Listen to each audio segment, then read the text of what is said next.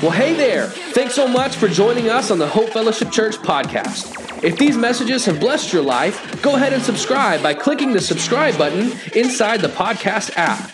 And if your life has been impacted by this ministry, would you consider supporting it financially so that we can continue to love God, love people, and prove it? You can give by visiting hope615.com slash give. Thanks again for joining us, and we hope you are blessed through today's message. Today's Palm Sunday. Okay. and, and so let's just talk about that for just a moment because Palm Sunday represents uh, the beginning of what is referred to as Holy Week. Now, I realize, depending on how you've grown up and what church, or, or if you've never grown up in church, or what denomination, this whole idea of Holy Week, you're like, what? What do you mean Holy Week? Uh, you're just like, I can't wait for Easter because I'm going to get to find some Easter eggs and the Easter bunny's coming and we're going to dress up for church. But there's a whole lot here that I want you to think about today. This week represents all that played out in the week leading up to Jesus, our Savior, going to the cross. And friends, one week from today, we're going to gather in this gym and we're going to celebrate that Jesus Christ our Lord has risen from the grave and it is going to be really awesome.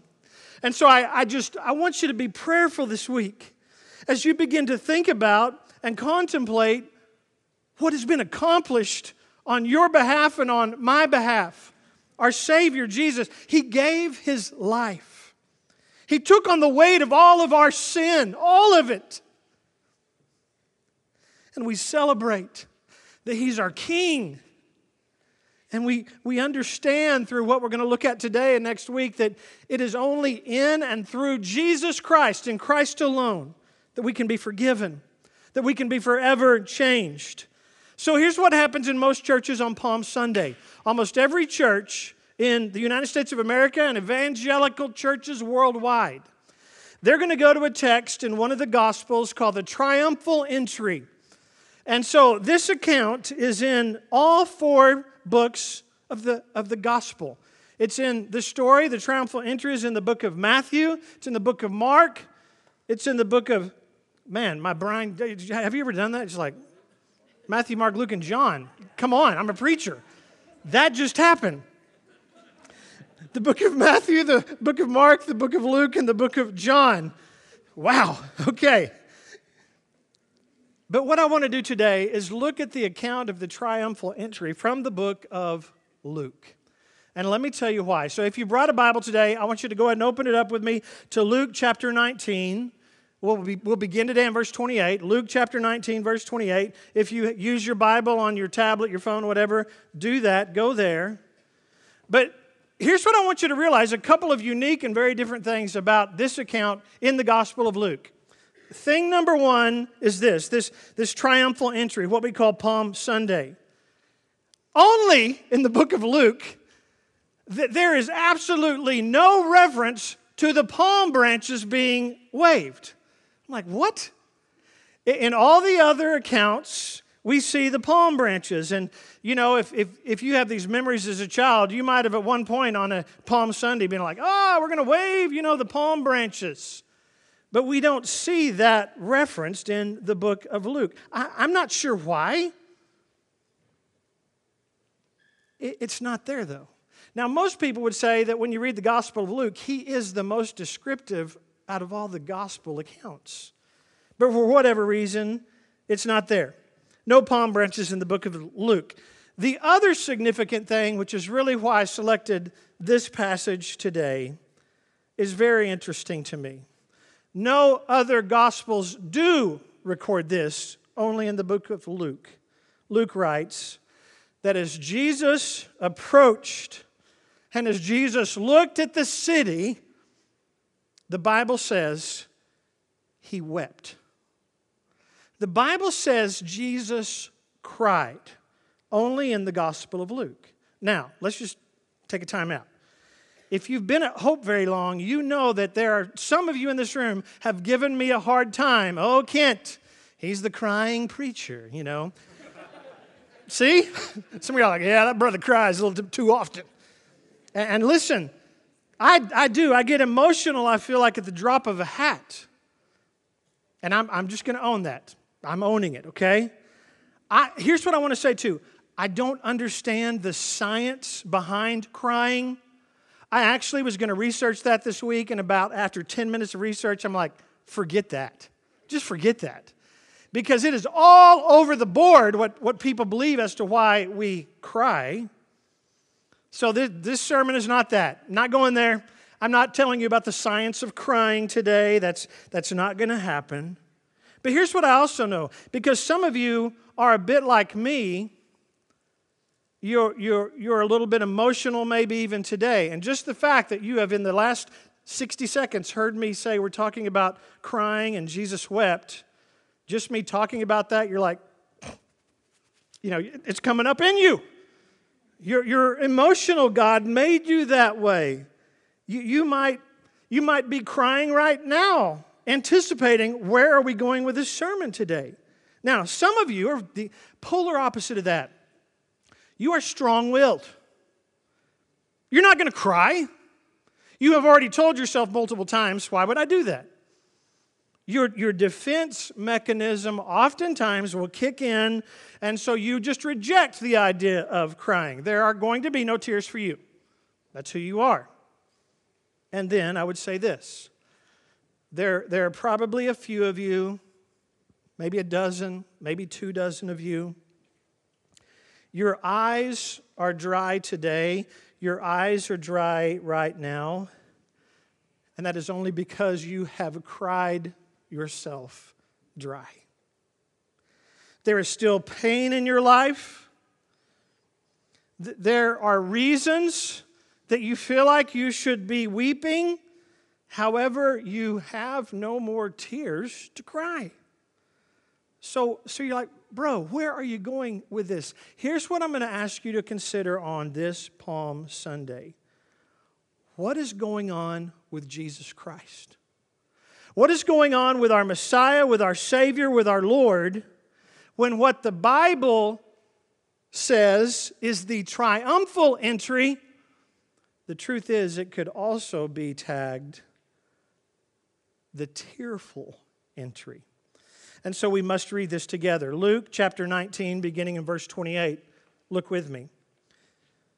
After Jesus had said this, he went on ahead, going up to Jerusalem. And as he approached Bethphage and Bethany at the hill called the Mount of Olives, he sent two of his disciples, saying to them, Go to the village ahead of you, and as you enter it, you will find a colt tied there, which no one has ever ridden. So untie it and bring it here. And if anyone asks you, Why are you untying it? say, The Lord needs it. And so those who were sent ahead went, and they found it just as he had told them. And as they were untying the colt, its owners asked them, Why are you untying the colt? And they replied, The Lord needs it. And so they brought it to Jesus, and they threw their cloaks, their, their coats, on the colt, and they put Jesus on it. And as they went along, people then began to spread their cloaks, their coats, on the ground. And when he came near the place where the road goes down to the Mount of Olives, the whole crowd of disciples, they begin joyfully to praise God in loud voices for all of the miracles they had seen. And look at what they said Blessed is the King who comes in the name of the Lord. Many of the accounts of the gospel say they were shouting, Hosanna, peace in heaven, and glory in the highest. And some of the Pharisees in the crowd said to Jesus, Teacher, rebuke your disciples. And look what Jesus said I tell you, I tell you, if they keep quiet, even the stones will cry out. Which, by the way, side note, if you're here today with a hardened heart, that's a good word for you. It's a really good word for you. If they keep quiet, Jesus says, even the stones will cry out. And as he approached Jerusalem and saw the city, here it is, he wept over it. And he said, If you, even you had only known on this day what would bring you peace, but now it's hidden from your eyes. Jesus continued, The days will come upon you when your enemies will build an embankment against you and encircle you and hem you in on every side. They will dash you to the ground, you and the children within your walls. They will not leave one stone on another because you do not recognize the time of God's coming to you. And then when Jesus entered the temple courts, Scripture says he began to drive out those who were selling. And he said, It is written, My house will be a house of prayer, but you have made it a den of robbers. And every day he was teaching at the temple. But the chief priest, the teachers of the law, and the leaders among the people were trying to kill him. Yet they could not find any way to do it because all the people hung on his words. So think about the truth in this Bible text. Here's Jesus. He's making what we call the triumphal entry into the city of Jerusalem. The crowd, the crowds are celebrating. They're cheering. They're having a great time. They're pumped. They're laughing. But yet, what do we see the gospel account of Luke say that Jesus is doing? As Jesus enters the city, he sees the city, and in the midst of the celebration, he starts crying. Here's this crowd of people, and they're worked up into a frenzy. The crowd is rejoicing, but Jesus, our Savior, is sobbing. And I just have to step back, and I think all of us have to, on this Palm Sunday, ask the question why? Why did Jesus weep when he saw Jerusalem? I think there are multiple answers to this question. First of all, if you're a believer in Jesus Christ, being the Son of God, I believe that in this moment, Jesus realizes that these fickle people who are crying out, Hosanna, who are cheering him on and celebrating him, he knows that in just a few days, the same group of people are going to be shouting, Crucify him. It's overwhelming. Consider what else Jesus knew. He knew that one of the 12, one of the hand picked disciples, Judas, would be the one that week who would betray him. He knew that another disciple who he loved so much, Peter, would deny him. He knew what was about to play out. He knew that the high priest was going to conspire with Pilate, this Roman governor, and the two of them would be the ones to bring about the crucifixion of a Savior. And then, of course, he knew the future of Jerusalem. He knew that 40 years from that time, that destruction would come to the city at the hands of the Romans. Y'all, think about what Jesus is processing as he comes into the city. Were there other reasons for his crying? I have to believe there were. He was fully God, yet he was fully human. And I believe the reality of all of that, plus the weight of knowing that his earthly ministry was about to come to an end. It was all coming to an end. He knew that time was short. And I have to believe he, he thought about all the people who who had been healed, the sick people who had been healed, those who had been raised from the dead, the, the lepers who had been cleansed, the hungry who had been fed, the sins of people that had been forgiven. Yet, in all of that, all of that, church, for the most part, he still was rejected. He still was rejected. Look at the text, John chapter 1, verse 11. And he came, Jesus came to his own people, and his own did not receive him. And so he wept. And all of this broke the heart of our Savior, and it still does today. Because listen to me unbelief and rejection. Unbelief and rejection still breaks the heart of God. Why? Because He knows the consequences for His people who reject Him. When the door of the human heart is shut, when the door of the human heart is shut, when, when your heart is shut, Christ refuses to enter your life forcibly. That's not how it works. He will only knock, waiting for you to give him admittance into your life. And so, as we process all this, I want to ask you uh, to do three things this week. Three takeaways out of Palm Sunday to help you reflect on the significance of what this Holy Week is all about. Would you be willing this week to do this with me? Number one, I'm just asking you this week to focus on the cross. Would you focus on the cross like, like for real focus on the cross? Look at Romans 5, verse 8. But God demonstrates his own love for us in this that while we were still sinners, Jesus Christ died for us. You cannot embrace the truth of the gospel. You cannot help but look at the cross and be overwhelmed by what God accomplished on our behalf through his son, Jesus Christ. I don't know how you do it. It's going to be different for every person. For every one of you over here in the middle, it's different for all of us. For some of you this week, it could be something as simple as you carving out the time to this week watch the movie The Passion of the Christ. Maybe that's what will help you refocus on the cross. For some of you, this could be the week you actually ask your boss if you could take one day off work just, just to have a personal day, not to catch up on yard work, not to do odd, you know, things around the house. No, but for you to be alone with God. To be alone with God. If not this week, when?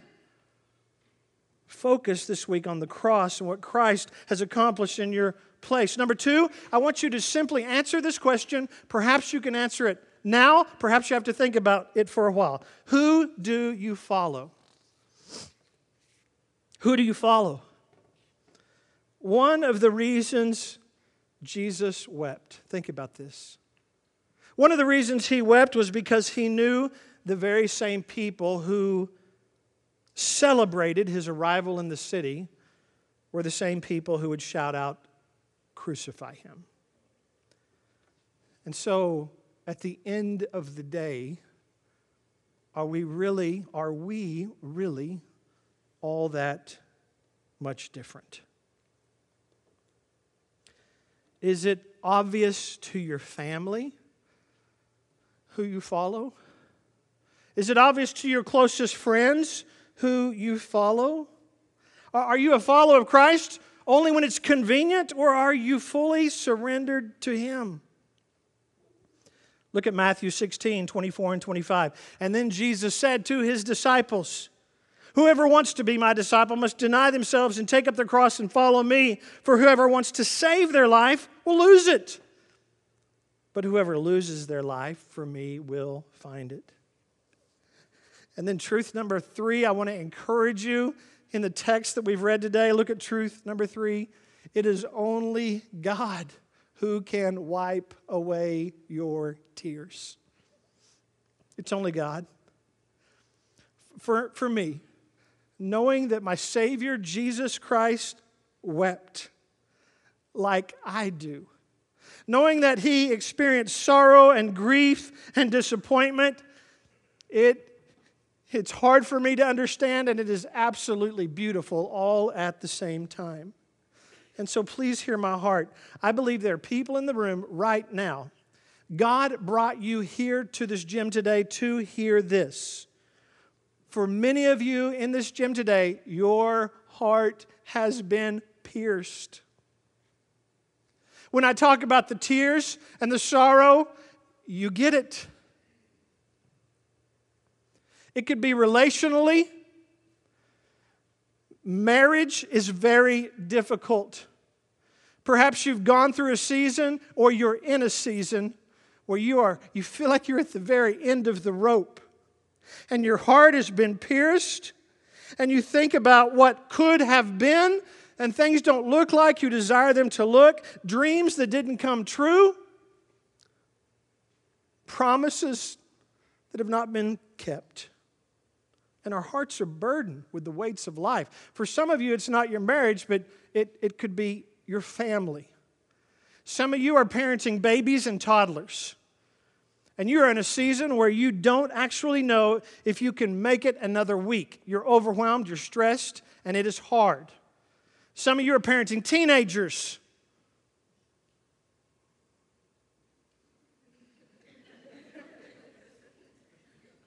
and some of you are parenting adult children. And no matter where we find ourselves, it's hard, isn't it?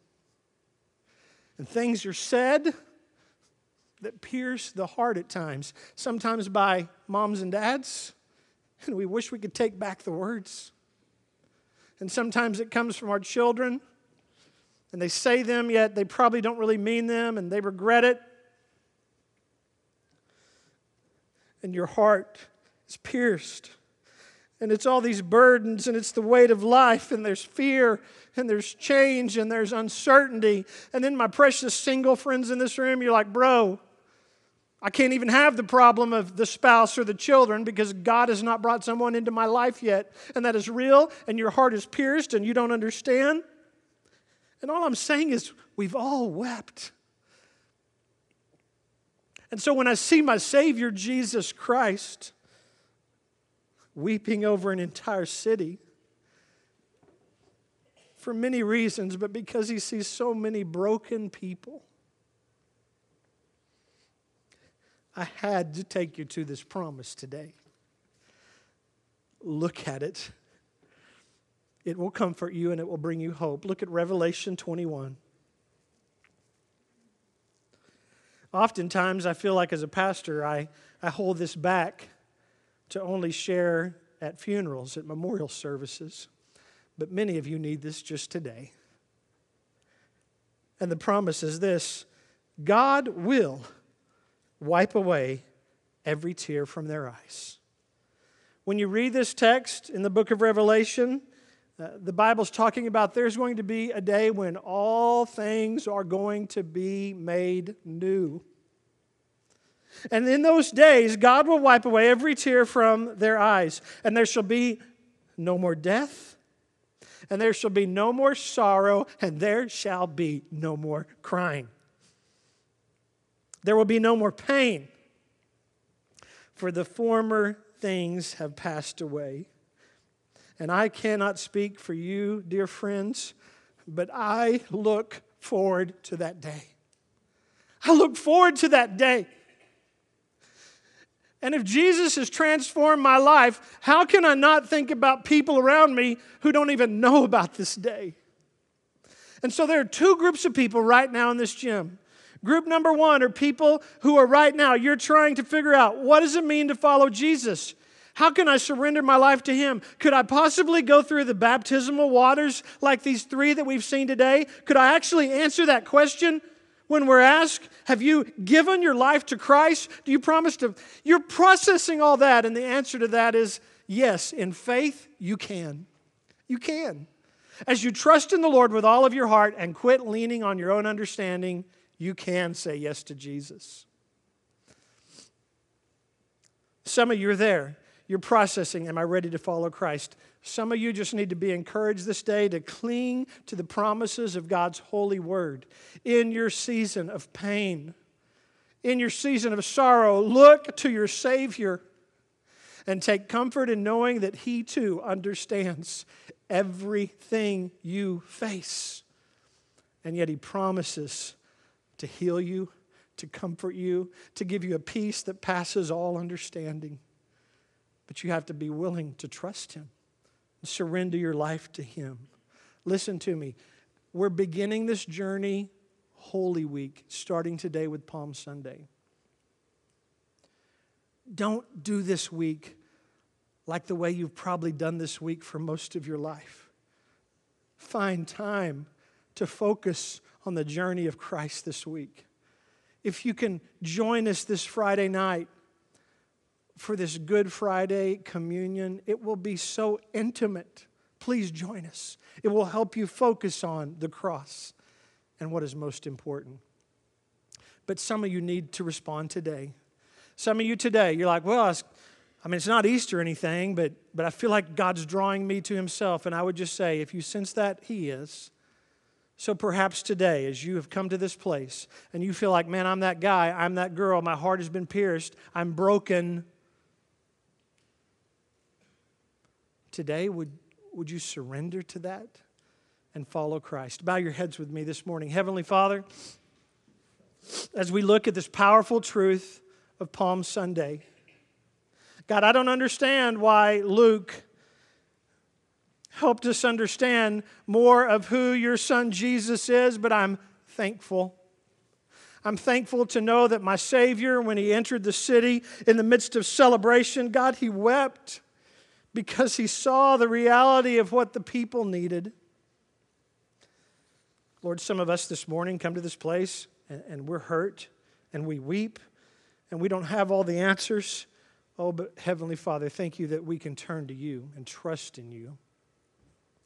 So, God, this morning, uh, those who are here, those, those who have never, ever surrendered their life to you, God, those who have been thinking about it for a while, God, may this be their day of salvation, the day where they say, This is the day I'm putting my trust in God. I don't have it all figured out. I know I don't have all my stuff together, but that's what the gospel is.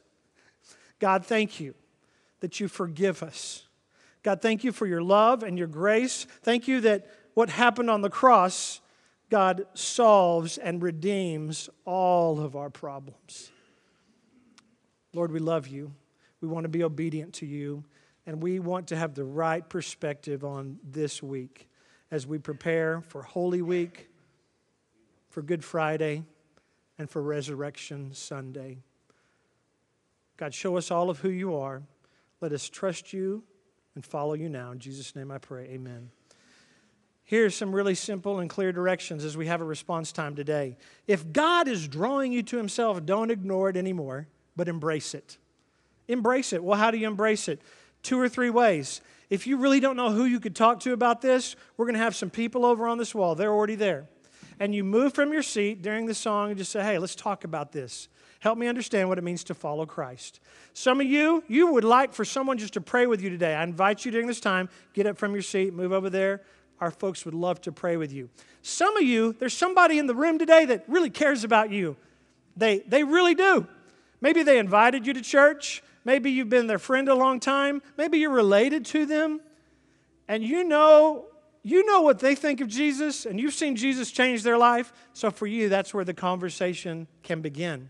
And it can begin now, it can begin today. So you be obedient to what the Lord is calling you to do. Let's stand up together. We're going to celebrate and we're going to respond to what God calls us to do this day. Well, thanks again for listening to the Hope Fellowship Church podcast. If you're interested in becoming more connected at Hope Fellowship Church, please visit hope615.com slash get connected.